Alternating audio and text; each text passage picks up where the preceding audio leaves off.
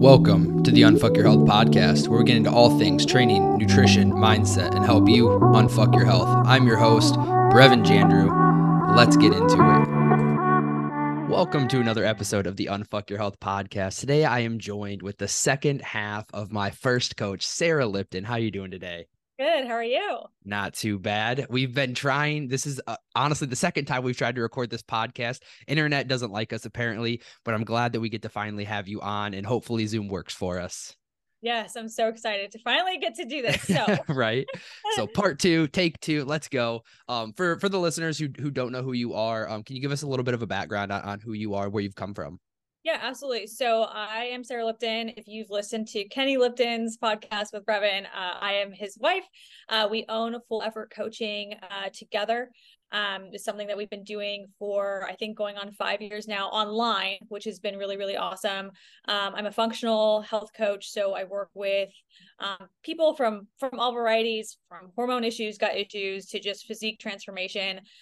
Definitely dove into the functional stuff over the last 2 years as both Kenny and I went through our own functional stuff, and it really kind of lit a fire of passion for that specifically. And I've been personal training since 2011, I've been certified since 2011, got a job out of college, hated it. And I was like, you know what? Like, I've been active my whole life. People always ask me for like fitness advice. Like, why don't I just do this? So I had this horrible job and one day I decided I'm just going to quit. I'm just going to go in on this personal training endeavor, in person at, a few commercial gyms. Unfortunately, I was living, I'm born and raised in California. I'm in Austin, Texas now, but, the cost in gas was costing me more to get to work than what I was making. So I had to shift gears in terms of when Kenny and I were getting ready to get married, I worked in the event space for a really long time. It stressed me out to no end. So even though I was good at it, it wasn't something that I was passionate about. And I always came back to fitness. So in 2020, actually, we had the opportunity to go full time with doing this. And it's been a really, really awesome journey so far. Not easy, but it's been a really fulfilling and rewarding journey. So I'm super happy to be here. No, coaching is definitely, it's not an easy job to get into, but it is very, very rewarding. Yeah, 100%. I think people, I've heard people, oh, I want to become a coach because I want to have more free time. It's like, if you are wanting to run your own business, like 9 to 5 is you have way more time because you don't stop. 100%. People always glorify like online coaching as, oh, well, I get to go sit on a beach and work. Like, yeah. That's not how it works. I promise. It's not glamorous. I promise.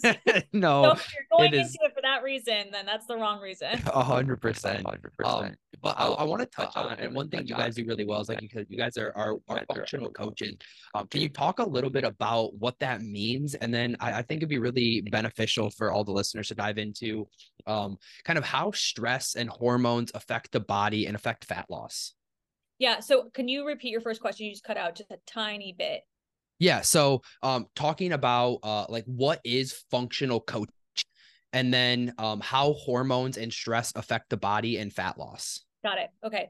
So functional coaching is more so kind of diving deep into how hormones, gut health, thyroid, all of those are connected in terms of how we are able to be our healthiest selves, right? By also being able to effectively lose body fat and build muscle tissue, which is what everybody wants. We want the aesthetic goals, everybody does, right?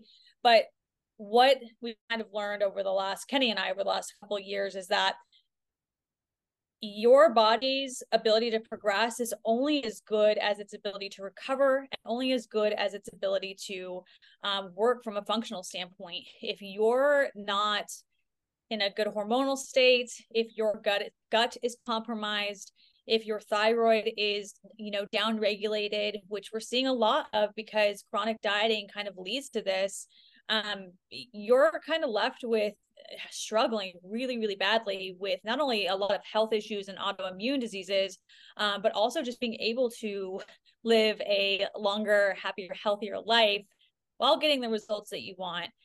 So that's a huge component to, what the functional kind of space looks like. And, for us, we went from training to utter failure all the time, 100% of the time, to kind of learning that, you know, there's a time and place for different modalities of movement.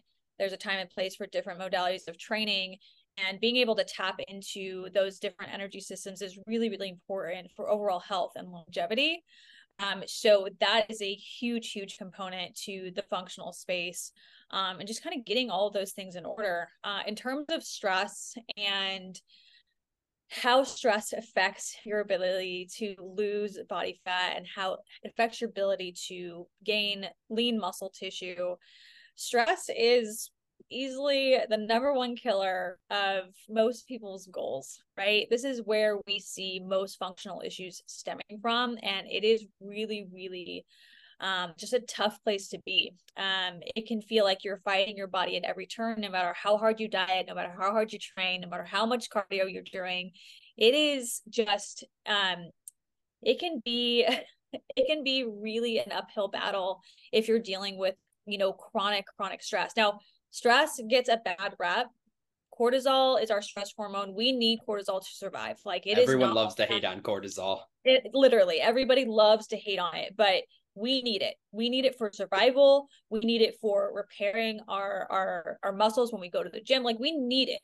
But the problem is that stress has become a part of everyday life, where we're having a fight or flight response when we get an email from our boss, or we're having a fight or flight response when we're sitting in traffic.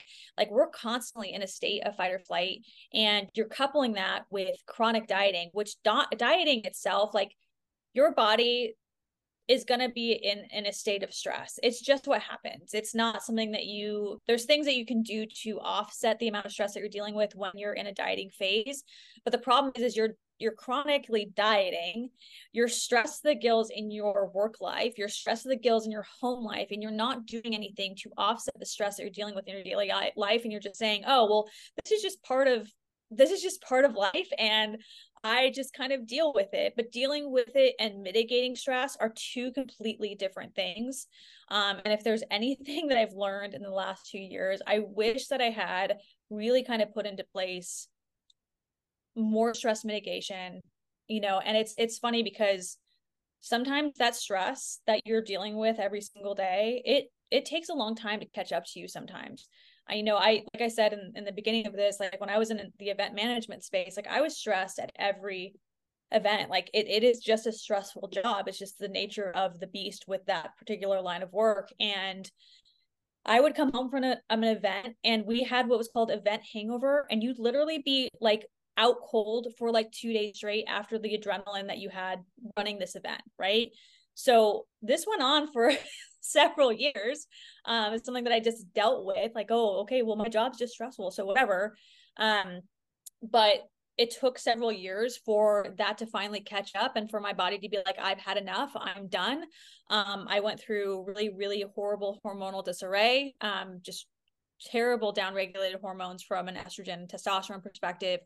I started gaining weight instead of losing it when I was in a caloric deficit. What was a caloric deficit for me previously was no longer that. And as soon as I tried to diet after being, you know, in a prolonged kind of fed state, my body instantly went into, oh my God, this is happening again. And I gained 25 pounds. So if you're in a position where you're struggling to lose weight or body fat or put on muscle, and you start gaining weight on calories that you used to lose weight on, like, you need to, you know, zoom out and figure out what exactly is going on, because it's not always about calories in versus calories out, right? It's more when you're dealing with health and you're looking for longevity and you're looking for results that stick, like, it's much more than just eat less, move more. Like, yes, you need that to lose body fat, but it's more than that. It's so much more than that. And, you know, stress is, like I said, probably the biggest thing that we see with the functional cases is the root of the issue is always going to be stress.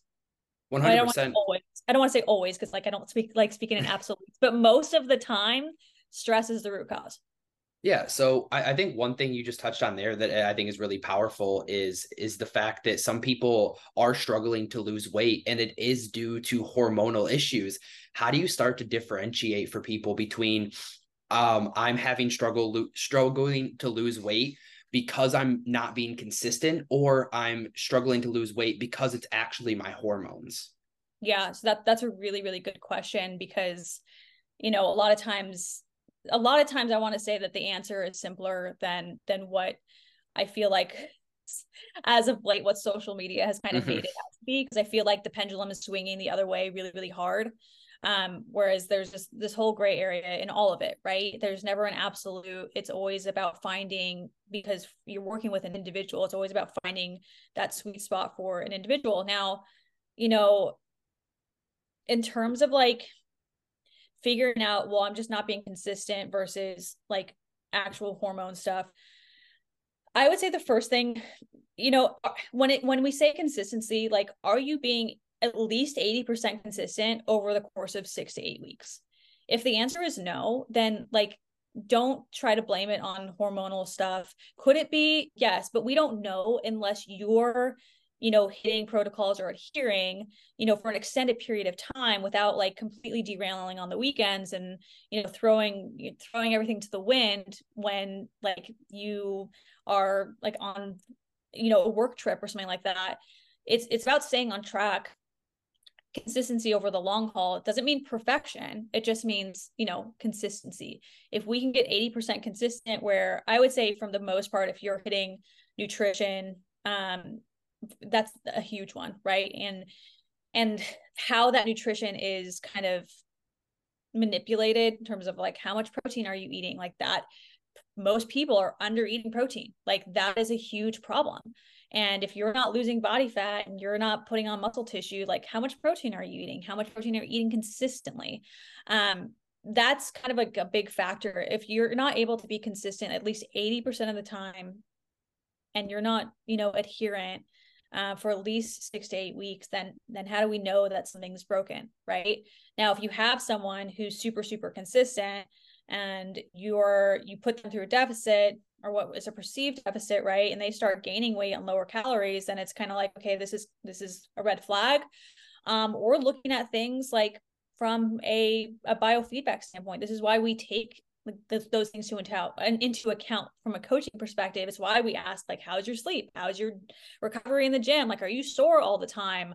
Are you having issues like going to the bathroom? Like these things matter. So that's kind of like from our perspective, like why we collect those things from a biofeedback standpoint, because if you are being consistent, but there's something that's raising a red flag in your check-ins, that's kind of how we can differentiate. The other way is obviously through diagnostic testing, blood work, GI maps, Dutch tests, things like that. And obviously if there's like big red flags, like, oh, I'm having acid reflux all the time, I'm missing a period, like I haven't had a period in 4 years, like those are big things, right? But little things like I'm not sleeping through the night, I'm getting up multiple times throughout the night, I'm very, very sore all the time, like not like when you change the stimulus of a workout, but literally all the time. Like soreness is not, I think people equate soreness to how successful a workout is, but in reality, like if you're not recovering well, this is a sign that something's not right. If you're constantly sore. So those are two big ones that I think fly under the radar. I would say like if your resting heart rate is really, really elevated, this is a really good metric to kind of go off of. Even though you're doing all the right things, if your resting heart rate is really high, this is signaling to us that our body's really stressed and it's not recovering well. And then, you know, another thing that you can kind of do at home is the blood glucose readings. Sometimes if you have elevated blood glucose, this is a metric that we kind of use to say, oh, this is, you know, real-time data, something that's going on in the body. So I hope that answers the question. It's a very long-winded way of answering that question. But what it comes down to is, you know, if you're being consistent, biofeedback from a coaching standpoint of things that can come up that we're like, okay, hey, this might be, you know, something that's off. Or, you know, if you're not being consistent, then looking at where you're not being consistent and what it is that you need to change in order to get the results that you want. No, that answered my question. Perfect. You actually answered like my next 2 or 3 questions. So you did a fantastic job there. I love that. So, okay. Now say I'm the person who has said, checked off the box. Yep. I've been consistent at least 80% of the time over the past 6 to 8 weeks. I think it is my hormones, or even someone that has gotten the blood markers or some of the tests that you mentioned. And it is my hormones. What protocols or what can we start to do to get back to kind of that homeostatic baseline so we can lose body fat? Because I think at the end of the day, a lot of people's goal is to still lose weight. They just might have to take a different route to get there. So what kind of things can that person start to do? This is a great question. And I think this is like when I had mentioned that the pendulum swinging really, really far to like the functional side, at least what I've seen on social media. It might be because I'm in that bubble, but things are swinging really, really hard in terms of like things are becoming just protocol-based versus still focusing on the foundational things that matter. Because if you don't have the foundations in place, like anything that you do from a protocol standpoint for hormones or gut or whatever is not going to matter, because the foundation is always what is going to allow you to move to the next step. So the biggest thing, this is going to come full circle, is that stress mitigation is so, so important. Like, I know that people brush it off as, oh, whatever, right? I remember thinking to myself, that's not for me. Like, I'm not going to meditate. I'm not going to journal. Like, what is that? That's so like woo-woo, right? I thought that for so long, but hey, I was right there with you. Yeah, literally. If I had started that sooner, I probably would be in a much different place, right? The first things first is like stress mitigation. Like, does it remove the stressor in your life? Like, if your job is super stressful and you have a terrible manager and they just make your life a living hell, is that going to remove the stressor? It's not. Like, the key there is to start searching for another job, remove yourself from that environment, right? Work towards removing yourself from that environment. I know that that's easier said than done, but like that's, from removing the stressor completely, sometimes that's necessary. But what stress mitigation does is it allows you to tap into your parasympathetic nervous system versus your sympathetic nervous system. Okay. Parasympathetic nervous system is what it allows you to be calm and relaxed and not in fight or flight mode all the time. And tapping into that when you are in a stressful event or just come from a stressful event or have dealt with a stressful event at some point during the week, being able to tap into that parasympathetic nervous system is so freaking important. Not only for your mental health, but for your physical health as well. And I think it's one of those things that a lot of people think, oh, that's definitely not, like, how could that possibly help me? But like, until you do it consistently, do not knock it. It will and can change your life dramatically. Again, it doesn't remove the stressor, but it does change your ability and how you respond to that stress. So starting with like, again, meditation, and meditation can look different for everybody. It's not always like sitting on a pillow. That's what I do. It's not always sitting on a pillow. Like, there's a lot of things that you can do to get into a meditative state, whether that is playing music or singing, coloring, like in an adult coloring book, or painting, like something that allows you to kind of just remove yourself from just the hustle and bustle of everyday life and be present in that moment. So I think for me, the thing that helped me the most was doing guided meditations, because sometimes it's really hard to shut. Is that through like a YouTube video? Yeah, YouTube. Okay. The Calm app is really excellent for that. I don't remember his name. I can't ever say it, but he's a monk on YouTube. Okay. I think it's SRI and then space ASKNA. Master Sri Ashaka. I don't know how to say his name, but he's amazing. I love his guided meditations. The Calm app, like I said, is really, really great. There's shorter ones in there, so it's not like you're sitting for a really long time. You don't have to do this for a long time, 5 to 10 minutes, and then work your way up if you want to continue to do it longer. But like I said, journaling is also a really, really great way to kind of just brain dump or just be present in the moment. I have a book called 52 Lists for Calm, and it just kind of recenters you. So finding something that allows you to recenter, it allows you to be present in the moment.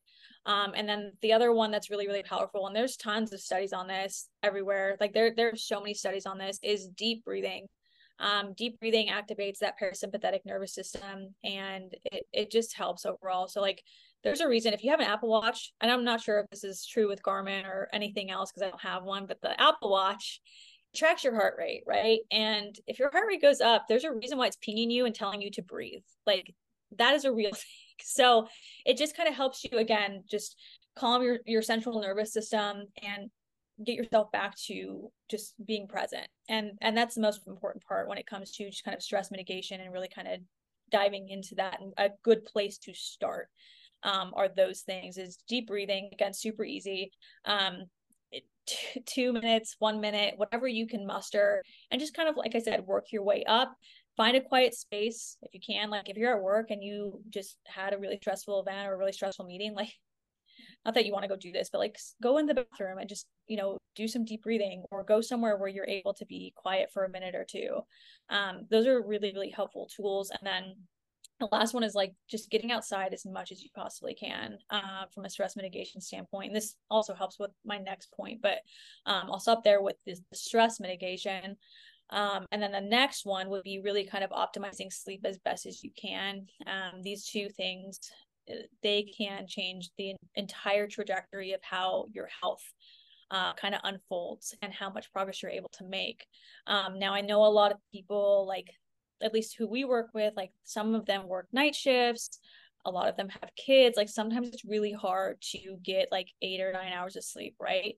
But if you can work on the overall quality of the sleep that you are getting until like something kind of changes, that will make all the difference for you. Having a sleep routine, trying to stay off of social media, close to bed, doing a parasympathetic activity before bed, like that deep breathing is one of my favorites. Restorative yoga, which again can be found on YouTube. It doesn't require you to be a yoga expert. It is just very, very easy stretches and just deep breathing in that particular type of yoga. Yoga with Bird is my favorite on YouTube if you want to search that.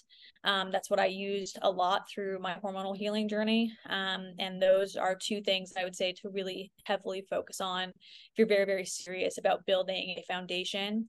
And then lastly, obviously, recovery from the gym. More is not always better. More recovery, better quality workouts, that's what's better. So sometimes that requires you to take a step back from the gym. I took a whole month off at one point. I'm not saying that everybody has to do that, but, you know, allowing for more recovery days, you know, four training days a week is a substantial amount of time, and you can get a really good quality workout. Working out is really important. It's not something that should be stopped. But, you know, sometimes it's necessary. It's kind of like an individual call on that. I really had a hard time with it, but Same. It did help me kind of progress. Yeah. Yeah. It's definitely weird to go down and be like, can I make, I actually just had this conversation with a client where she's a power lifter of mine, and she's been working out 4 days a week for the longest time, but she's just got a really stressful stuff going on in her life. She just moved, her job is very stressful. And it was just like stressing her out more to try to hit 4 days. And we had to have that conversation of like, are you going to make more progress if you can just be consistent with 3 days instead of stressing yourself out and missing workouts for 4 days? Like, is the juice worth the squeeze for that extra day? No, I don't think it is. And now she's like crushing it. And I think that's just such an underrated thing. It really is. Honestly, like, you can do so much in 2 to 3 days. Like, people underestimate what they can get done. And honestly, like, when I dialed back on training days, or when we've dialed back on training days for clients as well, like, they have more power to put into the gym. And it's like, oh, I'm only here for 3 days. I got to make the most of it. And sometimes you end up, you know, really kind of pushing yourself in the way that you need to be pushed on those 3 days, and then really recovering over the, you know, those 4 days. It makes a huge difference. It's not always about like getting 5 or 6 workouts in. It's really not. Yeah. And in all honesty, like, you're going to be, like you said, be able to push yourself more and get a better workout in those 3 to 4 days and actually recover where you're growing, instead of like just kicking your ass 7 days a week for what reason? Like, at the end of the day, if you are trying to go to the gym 6 or 7 days a week, I assume you really care about your progress in the gym. Like, so you're probably going to get better results only going 3 or 4 days, even dropping down to 5. Yeah. Yeah. Literally, like, 2 days can make a huge difference. Like, I don't know anybody listening to this, like Dorian Yates, which is one of the greatest bodybuilders. And I know we're not trying to be bodybuilders or anything like that, but he only trained 3 days a week. And that guy's like, That guy, he's huge, right? Like, he has substantial muscle, and like, if we can all take like a general, like, one thing away from him as a bodybuilder is like, more is not always better. Like, less workouts, higher quality is where it's at. Like, really, if you take anything away from this podcast, more is not always better. But It was funny. Every time you were continuing on another thing there, I was like, yep, check that. Yep. Check that. You're reading my mind with all these questions. It's perfect. So I'm sure you've dealt with this. You've coached many people before. There's always that person. And you touched on a little bit, the night shift worker, the mom whose kids are waking her up or the dog's waking her up at night and she's not able to get sleep, and work stressful. You're having to work overtime, and it just always feels like there's something going on. There's some stressor that is always preventing you from being consistent or getting sleep or hitting your workouts or your calories or whatever. How does that person start to stress mitigate a little bit and start to be able to actually make progress or feel like they can make progress? Yeah, that's a really good question, because sometimes it can feel like it's so out of reach, right? It's like, oh my gosh, how could I possibly do this with everything else going on? And you know, it's one of those things where it's not necessarily going to come easy. Like, I don't want to sugarcoat that. Like, it's a lot of trial and error and figure out what works. Right. And, I would say the biggest thing is to control, like, don't stress about what you can't control and only focus on what you can. So if you can't, say you're a mom who's breastfeeding and you're getting up multiple times during the night, like there's probably going to be a hard time where it's like getting optimal sleep is not necessarily like gonna happen, right? But what you can do is you can control your nutrition. Like, that's a huge one, especially for mothers who are breastfeeding. Like, if you can control your nutrition, that is gonna make a huge difference in just your overall progression and your overall ability to make progress and to feel better. And eventually, yes, like, those things get better, you know, as you know, the child gets older and you're not breastfeeding as often. But that is something that we ran into recently is she was still breastfeeding and getting up multiple times during the night. But we were able to get really substantial progress, about 15 pounds, like down from when we started, but she was eating significantly more. We were only training 2 days a week for 45 minutes. And, you know, it made a huge difference in controlling her workouts, controlling the amount of steps that she was taking, but also not overdoing that, because you can't overdo that. You think walking, right? Walking's great, but you can overdo that in some ways. And just like really optimizing nutrition. So again, it's about controlling, it's about not stressing on what you can't control in that moment.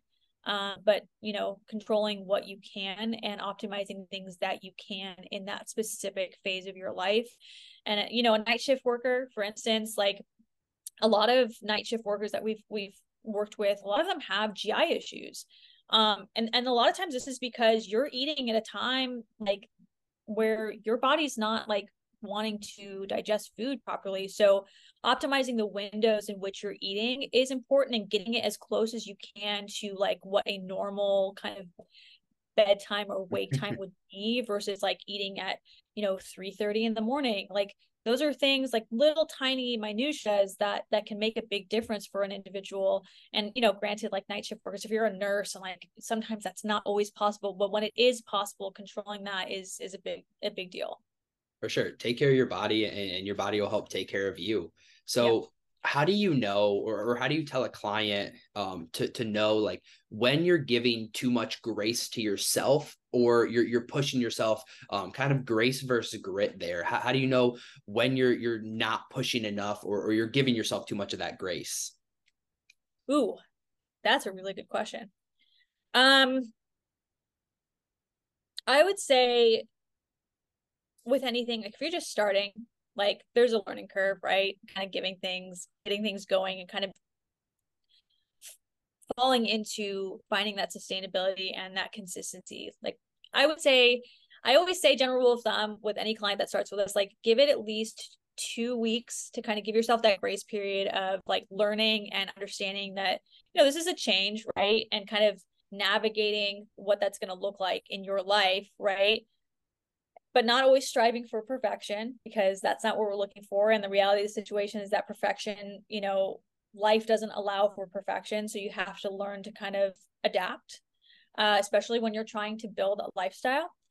I would say like, in terms of like giving yourself grace, like anytime there's a change in programming, anytime there's a massive change from a nutrition standpoint, you know, a week or two is typically what I kind of tell most clients. If you're going through a massive life-changing event, if you're going through anything that is, I would say, extremely stressful, like moving across the country, or like if there's like something going on from a family perspective, like these things in life are going to come up, right?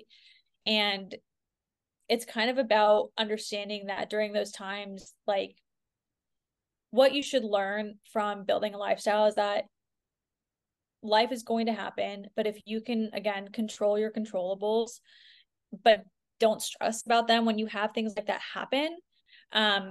That's about, you know, finding that lifestyle and that sustainability is being able to, when those things happen, is jumping back into it immediately when you're able to, right? That's a really, really tough question, because it's so based on like what a person is going through, but at the end of the day, is like, how bad do you want this? That's kind of the question you have to ask yourself. Like, if this isn't a priority to you, like, that's okay. There's going to be different times in your life when this isn't necessarily the top priority, right?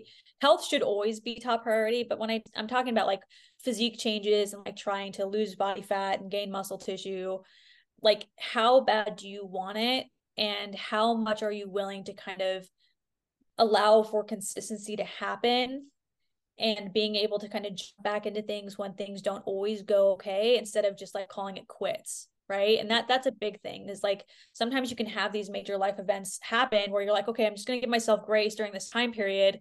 But then you're like, all right, I'm just kind of done, right? And we run into that, and it's really hard, because from a coaching perspective, you can see the potential of an individual, but it's really up to them to kind of decide how bad they want the change. Because again, if it's not something that's top priority for you and you're only focused on like the end result, you're going to have a really hard time throughout the entire process.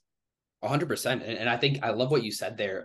Like, you have to ask yourself, like, what are you willing to sacrifice, or what habits are you willing to change, or what habits are you willing to form during this time? And like, if it's not at this point in time, like, worth the effort for you to lose that extra 10 or 15 pounds, like, that's fine. You just have to know that. But if you're constantly, you're trying to like, well, I want to lose this 10 to 15 pounds, but I'm really not going to give the effort or do the things that are necessary to do that. I'm just going to continue to try to eat in a deficit for 8 months and not really go anywhere. Like, you can spend your time better doing other things. And I think that's where like nutritional periodization comes in.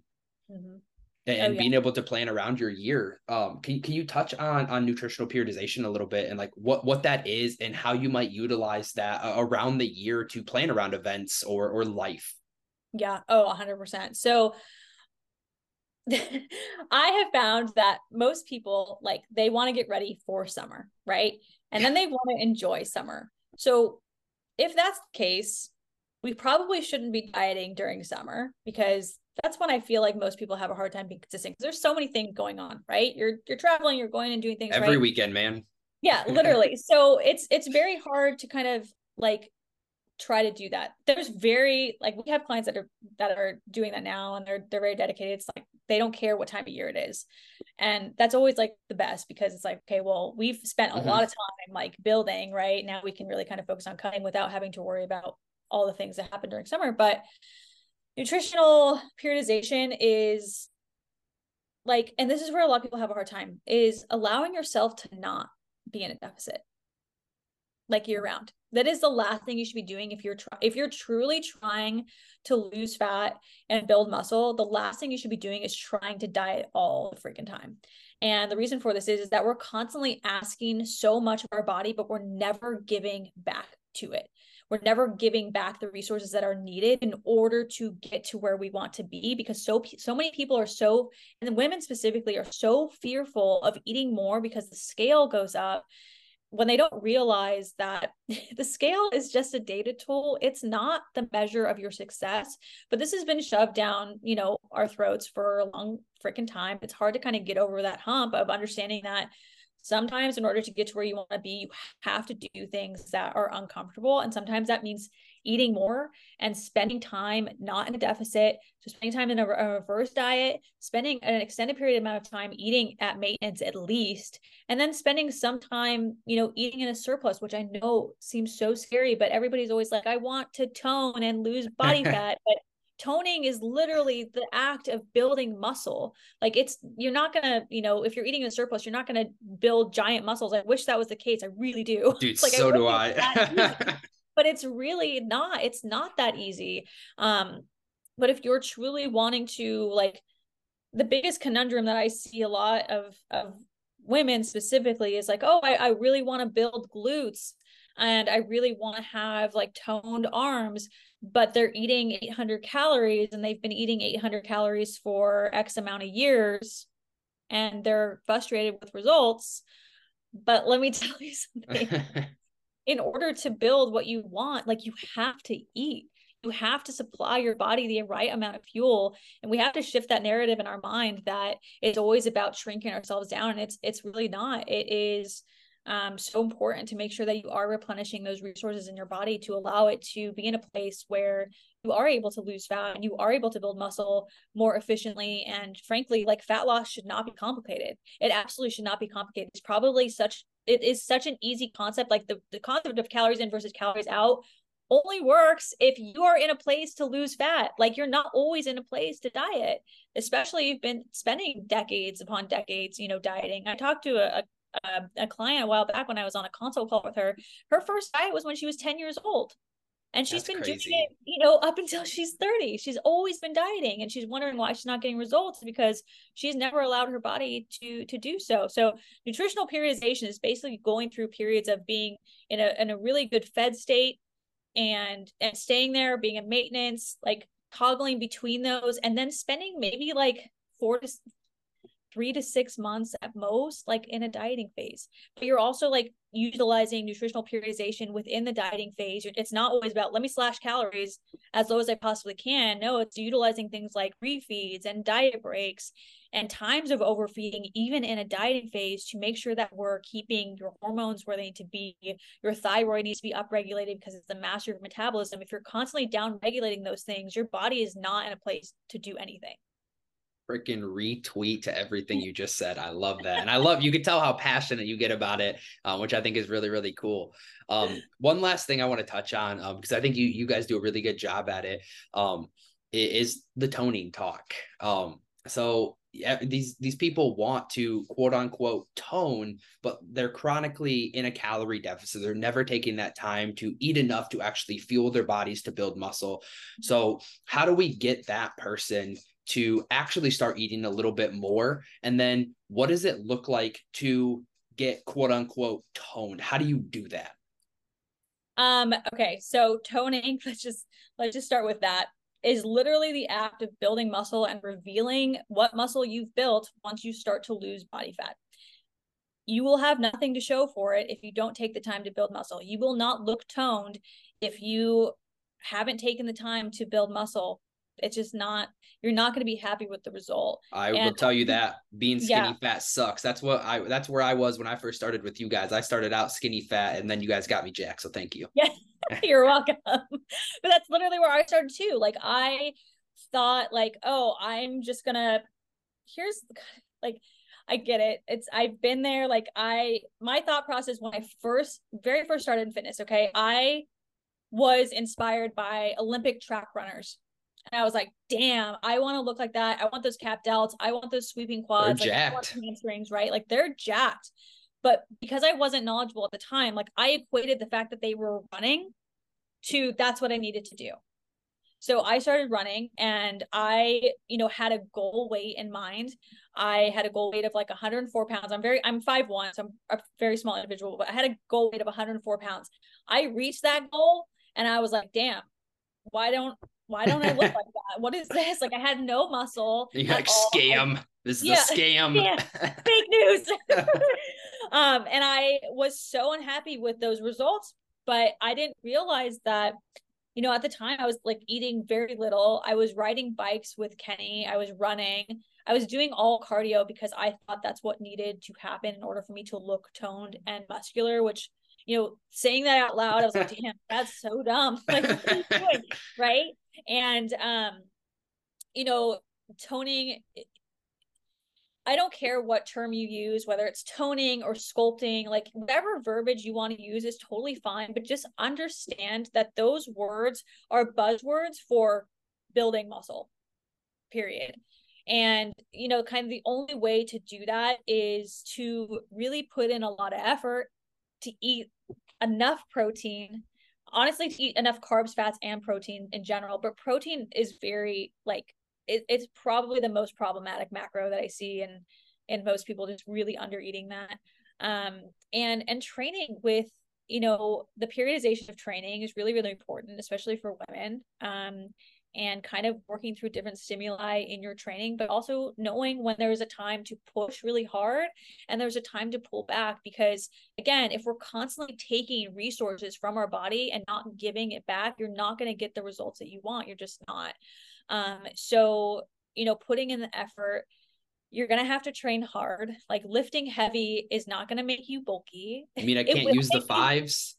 Yeah, it will make you tone, but it won't make you bulky. But you do have to lift. And when I say heavy, heavy is relative, right? It's not like about load.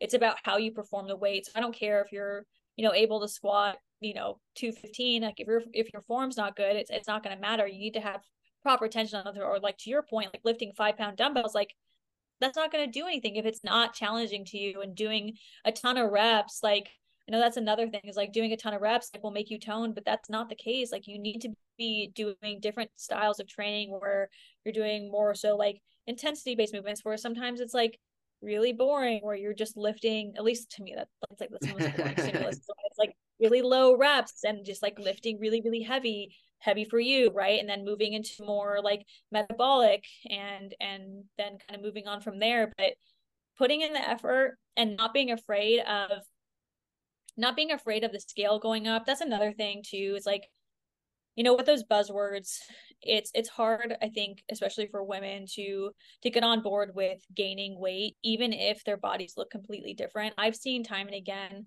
so many people get upset and then quit because the scale went up, but their bodies looked completely different. Like, body recomposition is probably the funnest part about fitness, in my opinion, is being able to recomposition your body. The really cool place to be in. It really honestly is. And being able to embrace that and not let, you know, something like the scale overshadow progress that you've made. Your clothes are fitting different and you look different in the mirror and you feel freaking confident. Like, that is so much more important than anything that the number on the scale says. And, you know, getting yourself to that point, it takes a lot of work, but it really is rewarding when you're able to get past that. And that's when you're able to make the real progress and the real toning and the real kind of like the sculpting and looking lean and muscular. Is about kind of getting over that mindset of, I need to be the lowest number I possibly can on this scale or else I'm kind of just done. But understanding that, you know, if you're really wanting to, again, and muscle is not just for looks, it's for longevity. Like, we need muscle to live long and healthy and happy lives. Like, it acts as an endocrine organ. Like, it regulates our blood sugar. It does so many different things. And it's not just about the aesthetic piece. And it's hard to get over that mindset. It is. But I think once you kind of get there and kind of embrace the process and let go of certain things, it will change your life and your results, honestly. Dude, absolutely fire. I love it. I don't even have another question. I want to leave it at that because I think that was such a good way to end this. So I won't ask you any more questions other than something I like to ask every guest I have on here. 1 to 3, it doesn't have to be 3. Some people just have a ton they can rattle off. 1 to 3 fitness myths that you just absolutely hate and wish they would die. Oh my God. Okay. Number 1 is that carbs are bad. Love They're it. Not. Number 2 would be that I wish absolutes would just die. Like, in general, I don't like that. There's so much in the fitness industry that is like spoken in absolutes that I think causes more harm than good. 100%. So that, I think that just in general is problematic. It sucks because the absolutes are what sell, because they're sexy. They're like, oh, that's the answer. That's a definite answer. It's unfortunately it's probably a gray area there. Yeah. And honestly, I think at this point, like, a big thing that I've had kind of a mental shift in is again, it's like the pendulum swung the other ways, where cardio is bad and it will harm your gains. And it's not necessarily about the cardio. It's about the application of the cardio. That is the problem. And I think just kind of bucketing it all in one is problematic, because cardiovascular health is extremely important. Do you want to kill yourself doing cardio? No, but like, it's important to implement. I think for a long time, like I didn't, to be honest, I didn't, just because it was like, oh, well, I don't want to lose my gains. And that's, you know, it's about your nutrition and your recovery and the application of the cardio that you're doing. I absolutely love that. I've actually been doing cardio recently again, and it's not killing my gains at all. It's actually been a lot of fun and kind of just a challenge. Yeah. I have too. And I'm like, gosh, I honestly missed it for a long time. And yeah, I definitely had a mindset shift there for sure. 100%. I love that. Well, thank you so much for joining us. Where can people find you? Yes. Thank you so much for having me. I'm so happy that I got to do this. It's really great. I can be found on Instagram, Sarah with an H, S as in Sarah, L as in Lipton .fit. TikTok, I believe it's the same. And then our coaching is Full Effort Coaching. I think we have our Instagram is just Full Effort Coaching. And then obviously fulleffortcoaching.com. I think those are the only places right now. Awesome. Yeah. I will drop those in the show note. If you guys already don't follow her, make sure to go give her a follow. She is amazing. Thank you again so much for joining us, Sarah. It was fantastic to have you on. Thanks so much, Brevin. As always, I want to thank you for listening to the Unfuck Your Health podcast. If you enjoy the show and find it helpful, I'd love if you would share it on your story so I can thank you for listening, and leave a 5-star rating review to help the podcast grow and allow me to impact more lives. As always, feel free to reach out with any questions or anything and anyone that you want to see on the show. Thanks again for listening to the Unfuck Your Health podcast.